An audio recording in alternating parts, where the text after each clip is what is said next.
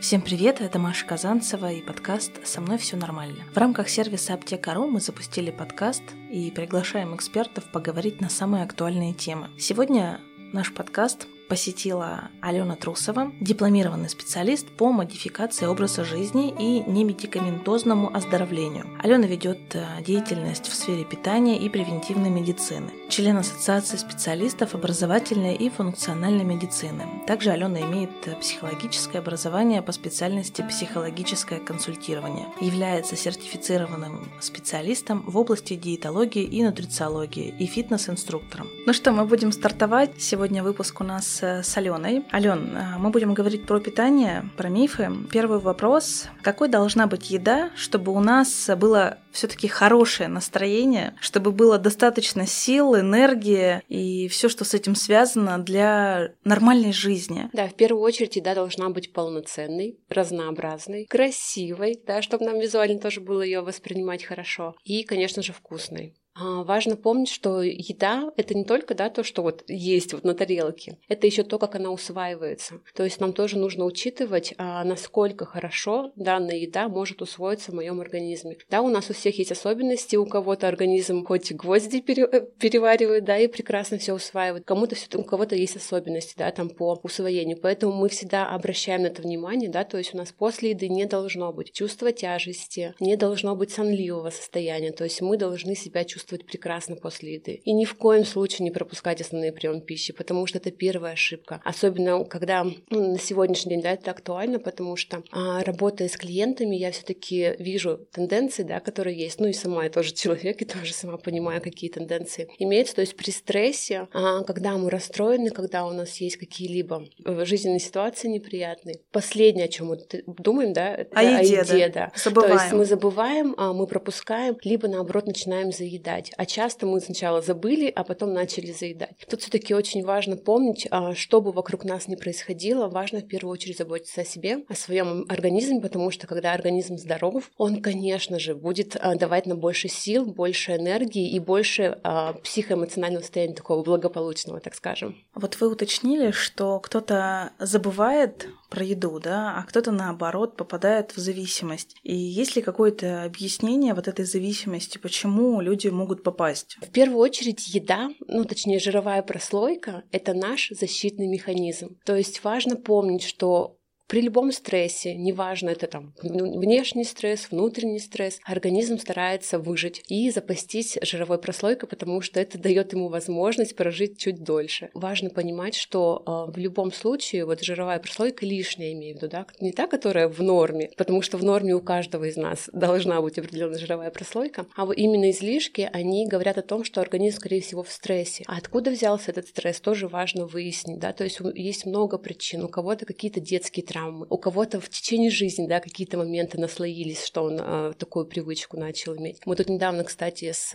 знакомыми обсуждали, да, какие причины у моих клиентов, почему они, например, набирают жировую прослойку. Я так задумалась, и действительно их очень много, этих причин, да. У кого-то такое, как психологическое, что есть он хочет больше внимания, то есть ему не хватило в детстве, допустим, внимания, он хочет его больше, да. И он своим большим видом, так скажем, да, большой жировой прослойкой, он показывает, занимает больше места в этом пространстве, так скажем, больше обращает внимание. Для кого-то это действительно как защитный механизм, то есть, возможно, было какое-то не дай бог, насилие или еще что-то в детстве, да, и как раз-таки жировая прослойка как защитный механизм для того, чтобы это не случилось. А кто-то голодал, например, да, не доедал, тоже восполняет это в течение жизни. А у кого-то это, наоборот, как метод подкрепления, да, то есть как метод получения удовольствия, то есть он не получает удовольствия от каких-либо моментов в жизни, где-то, может быть, не реализуется, где-то, может быть, себя не так преподносит, да, как может, и поэтому он также заедает. У всех причины могут быть разные, да, то есть если какие я перечислила, это не значит, что они все. Тут самое главное разобраться в причинах, а почему у меня появилась такая привычка. Но я хочу сказать о том, что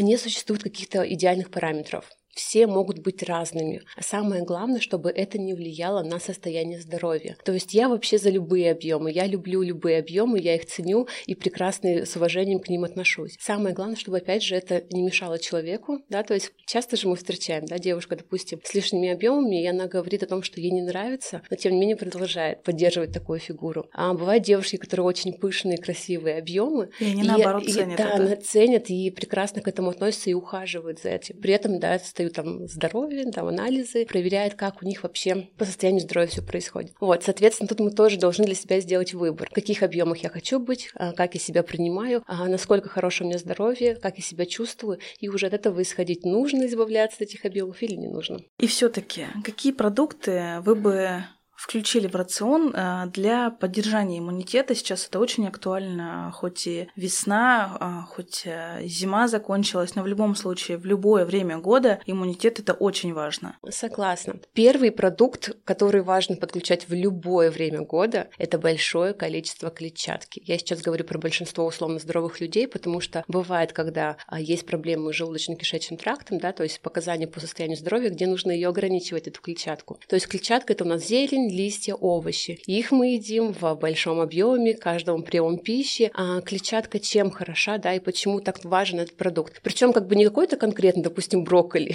Нет, совершенно. Клетчатка может быть разная, ваша любимая. Опять же, для кого-то это просто листья, кому-то это там запеченные овощи, кому-то это крем-супы, там пюрешки. Ну, понятно, что не из картошки только, да, из разных овощей. А почему очень важно? Во-первых, клетчатка помогает нам регулировать аппетит, да, то есть она снижает уровень сахара в крови, помогает насытиться организму, то есть в ней содержится чаще всего большое количество витаминов, минералов и прочих микронутриентов, да, которые необходимы для нашего организма. Тоже тут хочу отметить, что там, особенно для нашего региона, клетчатка — это что у нас там, огурцы и помидоры, да? Нет, это, к сожалению, в себе немного так содержит. Так ли они полезны? Да, тут нужно понимать ценность продукта, да, то есть пищевую ценность, а тут она не совсем высокая, да, то есть мы рассчитываем на то, что если мы говорим про клетчатку, она должна быть максимально разнообразна. Это не только огурцы с помидорами. Вот, витамины и минералы, да, насыщает наш организм. Дальше помогает организму вырабатывать больше ферментов для переваривания,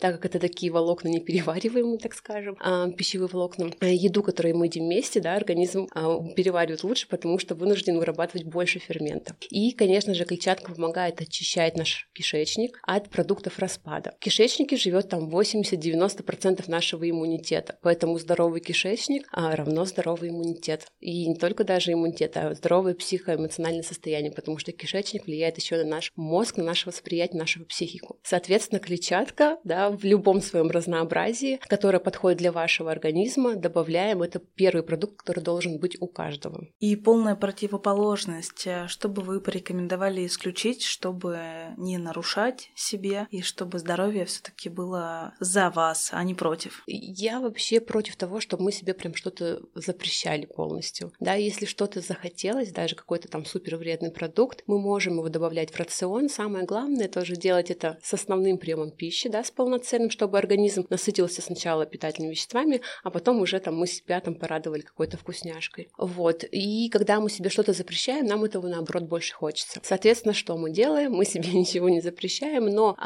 съедаем это не больше 20%, да, из более такого полноценного питания 80% и 20% вот эти вот отклонения. Соответственно, если мы по такой схеме живем, эти 20% организм особо и не заметит. Ну а так, конечно же, мы все знаем про вред сахара, про вред фастфуда, про вред трансжиров, да, и прочего. Конечно же, он есть, тут как ни крути, от этого не уйти, вот, но тем не менее, если уж очень сильно захотелось, если это действительно принесет удовольствие, и если вы организовали максимально полноценный и качественный прием пищи, да, основные, то немного отклонений может быть. Все-таки чуть-чуть какого-то фастфуда, да, если захочется, то можно позволить. Да, ну я хочу сказать тоже такой момент, каждый отмечает, кто, там, даже из моих клиентов, кто следует моим рекомендациям. То есть, когда у нас формируется полноценные приемы пищи, качественные, хорошо, которые усваиваются, организму нет необходимости даже просить вот этот вот фастфуд. Практически каждый отмечает, что, оказывается, там любые, не знаю, любимые там десерты и прочее, и хочется гораздо меньше. меньше, потому что у нас чувство голода вот такое, оно возникает чаще всего из-за того, что мы не доедаем, да, то есть мы можем по калориям есть много, и нам кажется, что как бы, ну я вроде же много ем, хорошо, почему я постоянно голодный, почему я постоянно хочу там есть какую-нибудь гадость, а на самом деле именно по пищевой ценности, по нутритивной плотности, как сейчас, да, можно говорить, а мы не доедаем, то есть витаминов, минералов, белков, жиров, углеводов полноценных организму не хватает, поэтому он требует у нас вот этих вот запрещенных. Соответственно, когда мы организовываем максимально полноценное питание, когда организму все хватает, у него нет необходимости заставлять нас есть какую-нибудь гадость. У нас вопрос от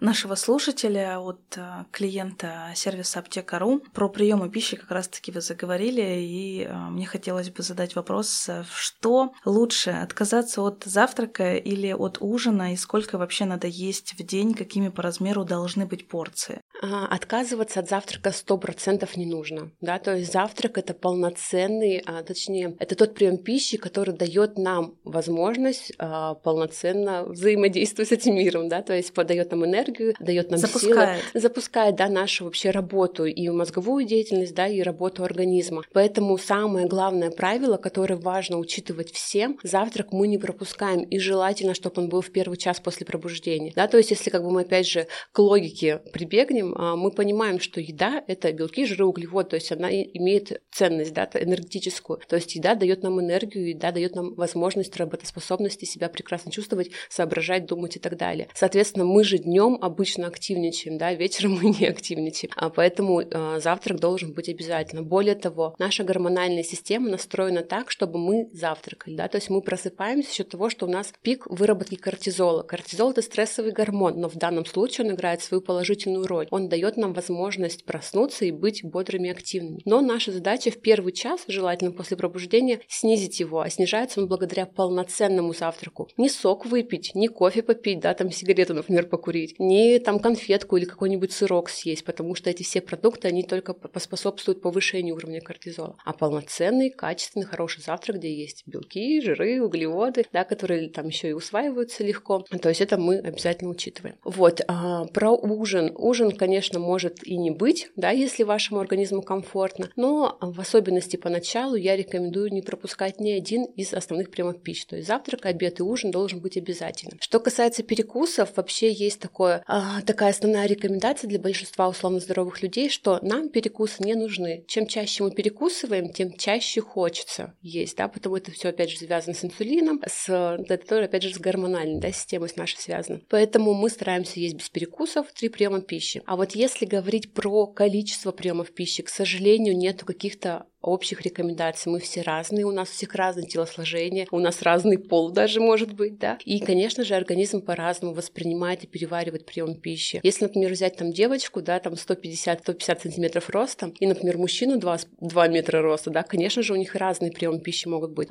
И тут либо мы сами экспериментируем, мы смотрим, сколько нам нужно, да, как мы насыщаемся, насколько мы хорошо себя чувствуем, либо обращаемся к специалисту, которые там помогут чуть быстрее с этим разобраться. И вообще, если говорить про мужчин и про женщин, есть ли какое-то отличие в питании у мужчин и у женщин? Нужно ли делать на это акцент? Или в семье, допустим, и мужчина, и женщина могут питаться одинаково? И если говорить про порцию, да, про размер блюда, есть ли вот эта вот разница? Нужно ли на это делать акцент? На самом деле разница может быть только в количестве. Да, то есть в качестве мы все одинаковые, нам примерно одного качества нужна еда. Вот, я бы даже больше не по гендеру разделяла, а больше по именно параметрам и по целям отмеряла, да, потому что ко мне, например, приходят с семьями, да, допустим, муж с женой, мы с ними работаем там в мини-группе, у них одно и то же меню может быть. Единственное, что он ест побольше, потому что все равно как бы мужчины обычно, у них больше мышечной массы, им больше нужно калорий, потому что именно мышечная масса у нас потребляет очень много калорий.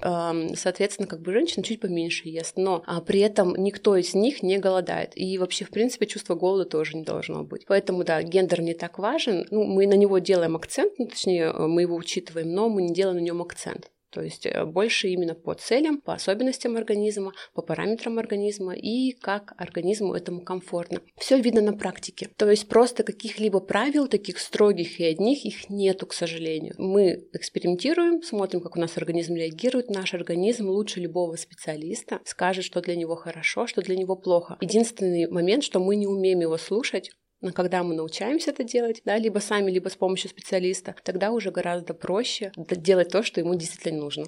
Перед записью подкаста мы общались с нашей аудиторией, просили, чтобы подготовили вопросы и хотели бы уточнить, нужно ли пить 2 литра воды в день, правда это или миф? Все-таки это такой распространенный момент, да, и в питании жидкость, употребление, количество воды. Я считаю, что это очень важно. Я тоже считаю, что важно пить достаточно большое количество воды, но тут есть много нюансов, да. Во-первых, опять же, наши параметры. Допустим, для девочки 1,50 м, да, ей будет сложно выпивать, допустим, 2 литра воды. Для мужчины 2 метра роста будет маловато даже 2 литров воды. Есть общие рекомендации Всемирной организации здравоохранения, это 30 мл на килограмм веса. То есть, в среднем, если брать среднестатистического человека, это как раз-таки 1,5-2 литра в день. Вот, но мы смотрим по нашим особенностям. Если вы привыкли пить мало, да, и часто, когда ко мне приходят клиенты, которые говорят, что не любят пить воду, не могут, их просто воротит от воды, оказывается, что они пьют очень много кофе, чая и других напитков. То есть организм их требует все-таки жидкость, да, но они не привыкли пить воду. А, к сожалению, из чая, кофе и так далее, из других напитков организм не может взять достаточное количество жидкости. Мы из еды и из напитков можем брать 30%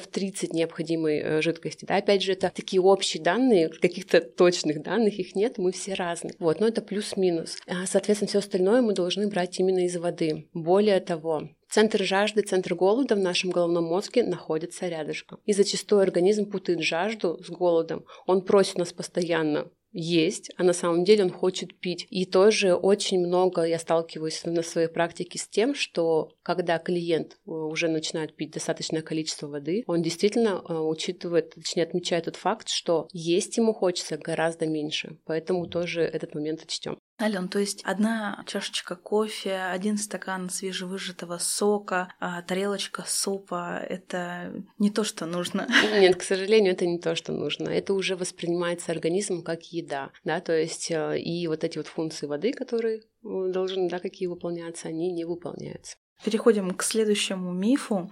Все-таки, раз мы говорим сегодня про питание, я знаю, что многих пугает вопрос правильного питания, думают, что это дорого. Так ли это? Очень часто я на этот вопрос, да, отвечаю, и мое мнение, не дороже, чем неправильное питание. Почему, да? Да, в моменте может показаться, что, допустим, листовой салат, да, он гораздо дороже, чем, допустим, картошку какую-нибудь купить, да, которую пожарить можно. Но если мы говорим о том, насколько, допустим, насытить этот самый листовой салат по питательным, да, по своей нутритивной плотности, и насколько насытить картошка, это вообще два разных момента. То есть мы после картошки захотим съесть еще больше картошки или больше каких-либо еще других продуктов, потому что наш организм не насытится, и он будет нас заставлять еще что-нибудь к чаю попить, еще здесь перекусить, то есть мы как раз-таки тратим больше денег на то, чтобы восполнить эти дефициты, которых не хватает. Когда же мы собираем себе такую здоровую, полноценную, качественную продуктовую корзину, мы насыщаемся гораздо лучше с нее. Пусть кажется, что чуть-чуть подороже, да, эти продукты стоят,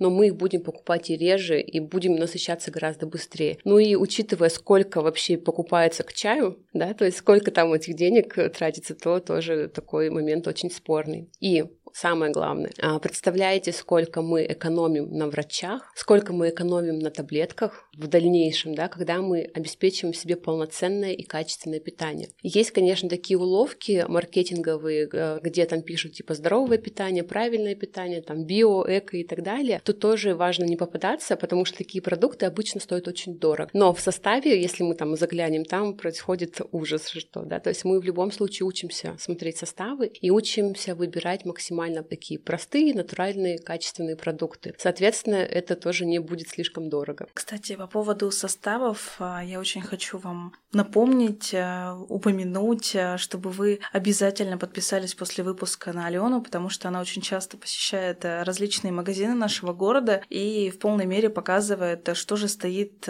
за тем или иным продуктом на самом деле, какой состав будет полезен и конкретно для вас. И возвращаясь к теме продуктов, когда мы идем в магазин, многие берут с собой тот самый заветный список, а кто-то идет и берет просто кошелек или карту. Что же делаете вы, когда идете в магазин? Какие-то от вас рекомендации? Нужно ли составлять список? Или вот как душа пожелает, то и возьмем. Поначалу, когда мы только прививаем себе привычки такого более здорового питания, когда мы еще не совсем, так как рыба в воде плаваем в этой теме, то, конечно же, лучше составлять список и разделять на продуктовые категории по белкам, жирам и углеводам, то есть какие продукты я возьму вот в каждой продуктовой категории, чтобы они были максимально такие качественные, полноценные, опять же, и по возможности разнообразные. Потом уже, когда мы привыкаем есть более такую чистую еду, когда мы уже спокойно можем позволять себе какие-то вкусняшки, не нападать на них и не съедать их тонну. А когда мы приходим в магазин и не попадаемся вот под эти вот ароматы, которые, там распускают для того, чтобы мы еще больше покупали, еще больше ели. То есть, когда мы уже с собой в ладу со своим организмом, уже никакие списки писать не надо. И тут очень классно такой интуитивный шопинг, так скажем, То есть, мы подходим к фруктам, смотрим, какой фрукт я сегодня хочу, или какой овощ я сегодня хочу, а что из крупы я сегодня хочу взять, а что у меня сегодня из белка будет. И уже так более интуитивно брать те продукты, которые мы уже знаем, что они по качеству хорошие, и мы уже знаем, что они принесут нашему организму пользу и насытят наш организм. А сейчас я хожу в магазин вот именно как интуитивный такой едок, то есть что мне хочется именно сегодня, что, допустим, я хочу взять из углеводов, может быть, мне захочется киноа, может быть, гречку, может быть, рис, то есть я беру в зависимости от того, что мне хочется на данный момент, потому что мой организм, как я считаю, уже может подсказать мне, что для него будет максимально сейчас комфортным. А что можно найти в холодильнике у Алены? Какие продукты, наверное, представлены там на постоянной основе? И есть ли у тебя какое-то меню, которое ты составляешь заранее? Или, опять же, все уже по ощущениям? Я сейчас, все уже по ощущениям, и на самом деле мой холодильник максимально пуст. Во-первых, потому что я не так часто дома бываю, и в основном я бываю где-то в заведениях, чаще всего в моем любимом кафе «Мы есть», потому что там 100% я найду, что поесть. Но что у меня всегда есть в арсенале, продуктов? Всегда у меня есть масла растительного происхождения, и есть масло кхи, либо масло сливочное. То есть почему я делаю акцент на маслах? Потому что, во-первых, даже если мы заказываем еду, либо покупаем где-то, туда не добавляют каких-либо качественных масел, качественных жиров. Поэтому я всегда либо, если дома ем, то я добавляю масло. Вот ты меня спрашивал, что я ела утром. Допустим, сегодня вот кунжутное масло было. А так у меня есть миндальное, масло авокадо, есть масло МСТ, есть масло черного тмина, то есть у меня такой довольно-таки большой арсенал масел. Тоже, что у меня еще всегда есть? У меня всегда есть что-то из медленных углеводов. То есть крупы, понимаем. У меня даже есть мука, которая цельнозерновая, если вдруг мне захотелось каких-нибудь панкейков, каких-нибудь десертиков, себя порадовать. Полезных вкусняшек. Делаю это, честно, редко, но, тем не менее, такая возможность у меня есть. Всегда, вообще абсолютно всегда у меня есть зелень. Листья, зелень. Это прям вот такой must-have, который, я не знаю, что должно произойти, чтобы у меня их не было в холодильнике, либо вообще в арсенале. То есть в любой прием пищи, даже если я где-то заказываю еду, зная, что там вряд ли будет достаточное количество зелени и листьев, я могу добавить. Даже если не успеваю зайти в магазин, есть прекрасные сервисы доставки у нас сейчас, которые привозят 15 минут, мы все знаем их. Соответственно, я могу заказать листовой салат, и мне привезут его очень быстро. Как бы вы посоветовали клиенту включить пищевые добавки в свой рацион, и какие? В первую очередь важно, что любые добавки мы добавляем, желательно после сдачи анализов, чтобы понимать, во-первых, особенности нашего организма, понимать, какие дефициты есть у нашего организма и подойдут ли мне те или иные добавки. Сейчас мода на то, что всем под копирку дают протоколы по добавкам, и идите покупайте, неважно где. И начинает человек пить, и у него начинаются высыпания, у него начинаются неприятные ощущения по желудочно-кишечному тракту, и прочие проблемные моменты. Соответственно, первое, что мы делаем, мы идем к специалисту, сдаем анализы и уже смотрим, какие добавки нам нужны. Но есть, конечно, добавки, которые подходят, в принципе, практически всем, по регионам, если смотреть. То есть они своего рода базовые. Базовые. Например, тот же самый омега-3. То есть омега-3, она нам нужна, потому что у нас, в принципе, не так много продуктов с качественной и достаточно большим, нормальным количеством омега-3. Я сейчас, опять же, повторюсь, говорю про условно здоровых людей без без каких-либо особенностей, потому что даже омега-3 может кому-то навредить, хотя это, в принципе, такая добавка базовая, которая подходит, казалось бы, всем. Вот, то есть мы эти добавки, да, можем покупать смело. Витамин D у нас тоже часто не хватает, и сколько вот я видела анализов в своей жизни, практически везде пониженное содержание витамина D, да, в организме. Соответственно, это тоже такая добавка, которую мы можем всегда, да, иметь в своем арсенале. Вот, различные витамины С, какие-либо витамины, которые поддерживают иммунитет, мы тоже также можем добавлять, да, то есть это такие уже частности, но, повторюсь, лучше через специалиста подходить к этому вопросу. Ну и в заключение хотелось бы узнать, есть ли какие-то способы, как можно самим привести в норму отношения с едой и как понять, что пора обратиться к специалисту? Да, если говорить про то, как мы сами можем прийти в прекрасные отношения с едой. Во-первых, нужно понимать, для чего мне это нужно, да? То есть определиться с целью. Это или там, как обычно, да, похудеть на 5 килограммов, это, ну, либо это может быть поддержание высокого уровня здоровья, да, а уже эти килограммы уходят как дополнительный приятный бонус. То есть в первую очередь мы определяемся с целью, и важно, чтобы цель была такая более понятная нашему мозгу, да, то есть не просто похудеть на 5 килограммов, потому что мы можем заболеть, да, не дай бог, и скинуть эти 5 килограммов за счет мышечной массы и качественной массы, а все-таки более так правильно формулировать, да, с акцентом на состояние здоровья. Второе, хотя бы неделю повести дневник самонаблюдения, да, так скажем. То есть фотографировать каждый прием пищи,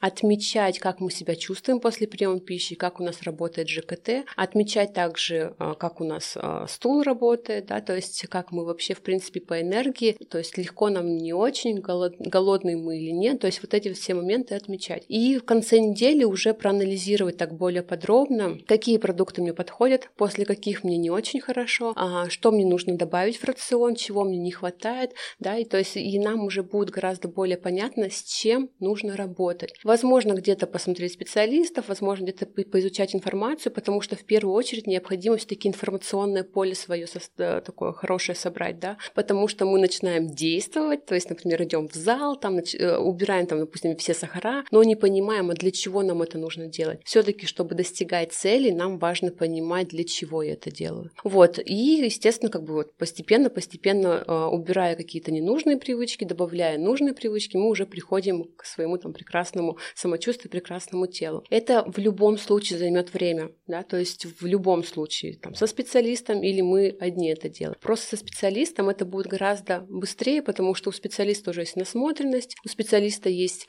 понимание, на какие точечки нужно надавить, чтобы лучше и быстрее пошел процесс. Ну, естественно, у специалиста есть очень такая базовая, такая хорошая информация, да, для того, чтобы помогать вам ее воспринять тоже, да, и изучить более простым и легким языком. Поэтому тут уже выбор за вами. Мне, в свою очередь, в свое время пришлось с этим самой разбираться, потому что специалистов таких, как я, тогда еще не было. И, ну, благодаря этому тоже я смогла стать таким специалистом, выучиться, там, получить дополнительное образование, но в первую очередь получить опыт именно личный, да, для того, чтобы понимать и знать, как вообще проходит весь процесс. Благодарю за подробные ответы на вопросы для наших слушателей и напоминаю, что вы можете подписаться на наш подкаст. Подкаст называется «Со мной все нормально». Наши специалисты помогают разобраться в себе, в своих эмоциях, в своем здоровье и улучшить нашу жизнь. Обязательно подписывайтесь на Алену, ссылка будет в описании нашего подкаста. Ну и мы желаем, как всегда, здоровья,